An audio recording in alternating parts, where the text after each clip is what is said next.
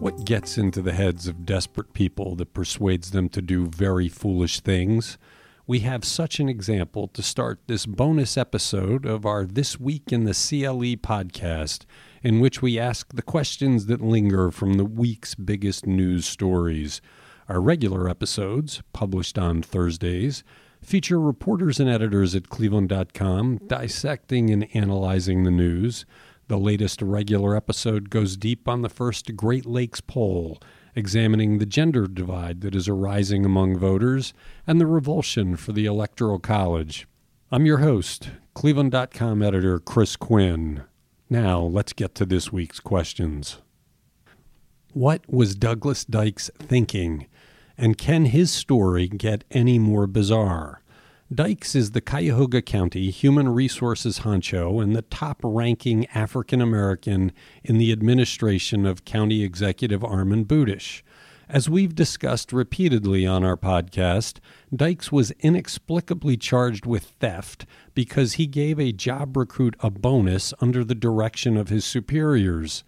A conviction has long seemed nearly impossible because Dykes did not get anything from his so called theft, and the action he took was declared legal by the county's top lawyer.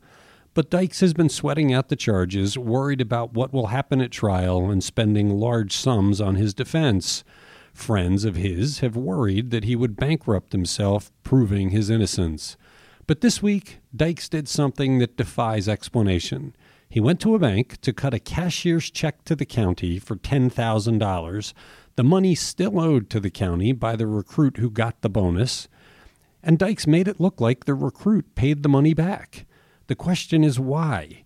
Did Dykes think that if the money were paid back, prosecutors would drop the charges? That's pretty ridiculous. The prosecutors have the weakest case imaginable and have steadfastly stuck with it. And if Dykes believed that he actually does owe the money to the county, why wouldn't he just write a personal check? Almost nothing about this makes sense. But the big question here now is how can Budish continue to stand by a top cabinet member who showed such deception with the county government that Budish runs? The question that arises from a Cleveland police chase that ended with the death of a 13 year old East Cleveland girl as she walked to the library in December is should police put a halt to all chases? Cleveland Police Chief Calvin Williams says the answer is an emphatic no. On December 20th, some teenage gunmen committed a carjacking in a Target store parking lot and were spotted doing so by an off duty Cleveland police supervisor. The officer followed the stolen car from the far west side of Cleveland all the way over to Eddy Road on the east side before the teens took off at a high speed. They soon crashed, killing Tamia Chapman as she walked down the side of the road. This week, the Cleveland Community Police Commission had a hearing about police pursuits, and Williams used the hearing to apologize to Tamia's family for her death. He promised an investigation of the chase and punishment of officers if they violated the city chase policy. But Williams said abandoning pursuits would give free rein to dangerous criminals. The city rewrote its chase policy a few years ago to adopt the best practices.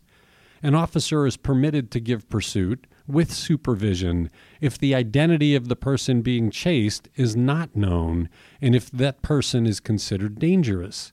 In the case of Tamia, the off duty supervisor did not know who the teen carjackers were, and they clearly presented a danger to the community. Here's a question that will not be answered until November. Can Donald Trump do anything to stem the tide of women in Ohio and nearby states who say they will vote for any Democrat to get Trump out of office?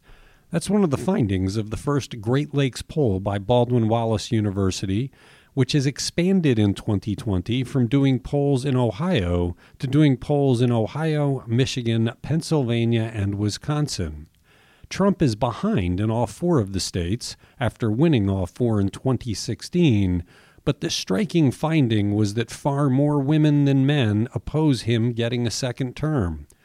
Women were key to his victory last time. The poll had a bright spot for Trump in that women said they are not very inspired to vote at all, Maybe he can find a way to persuade all of those women who would cast votes against him to stay home. Or maybe when the Democrats finally settle on a candidate, women will dislike that candidate more than they do Trump. Why is the Ohio Supreme Court opposed to using a proven tool to help get rid of the unfair bail system in the state? Cleveland.com helps spark the justice reform movement that continues in Cuyahoga County, in part by championing the use of a tool that assesses the risk of a criminal defendant not showing up for court. When the tool shows a low risk, the defendant can be freed without having to post a bail. The tool is used in a variety of places and has brought fairness to decisions on who gets released pending trial. With bail, poor people are kept in jail while people with means go free. The Ohio Supreme Court is intent on reducing the use of bail for all of the same reasons Cleveland.com has been working to bring reforms. The Supreme Court's recommendations include requiring judges to use the least restrictive conditions when setting bail and to use an amount that is least costly to the defendant. But in a 5 2 vote, it decided not to recommend the risk assessment tool. The American Civil Liberties Union and other reform groups that had favored the tool now say it discriminates. The people who designed the tool acknowledge that it does include some bias, but they argue it is far better than using bail. Cuyahoga County reformers still seem intent on using it, flying in the face of the Supreme Court's more traditional approach. Can you crowd solve a cold case? That's a question that Newburgh Heights police seek to answer. They are putting the mysterious death of teenager Kurt Sova in 1980 up for consideration by a bunch of true crime buffs who were paying to participate in an event aimed at solving a crime. CrowdSolve is produced by CrimeCon, the annual true crime convention, and will take place in Chicago. Participants will work side by side with law enforcement and criminal forensic experts to bring fresh eyes to Sova's case. Sova attended a 1981 party at a home on Harvard Avenue but never made it home. His body turned up five days later in a ravine about a quarter of a mile from the party. His autopsy showed he died less than a day after he disappeared, but the coroner could not determine how he died.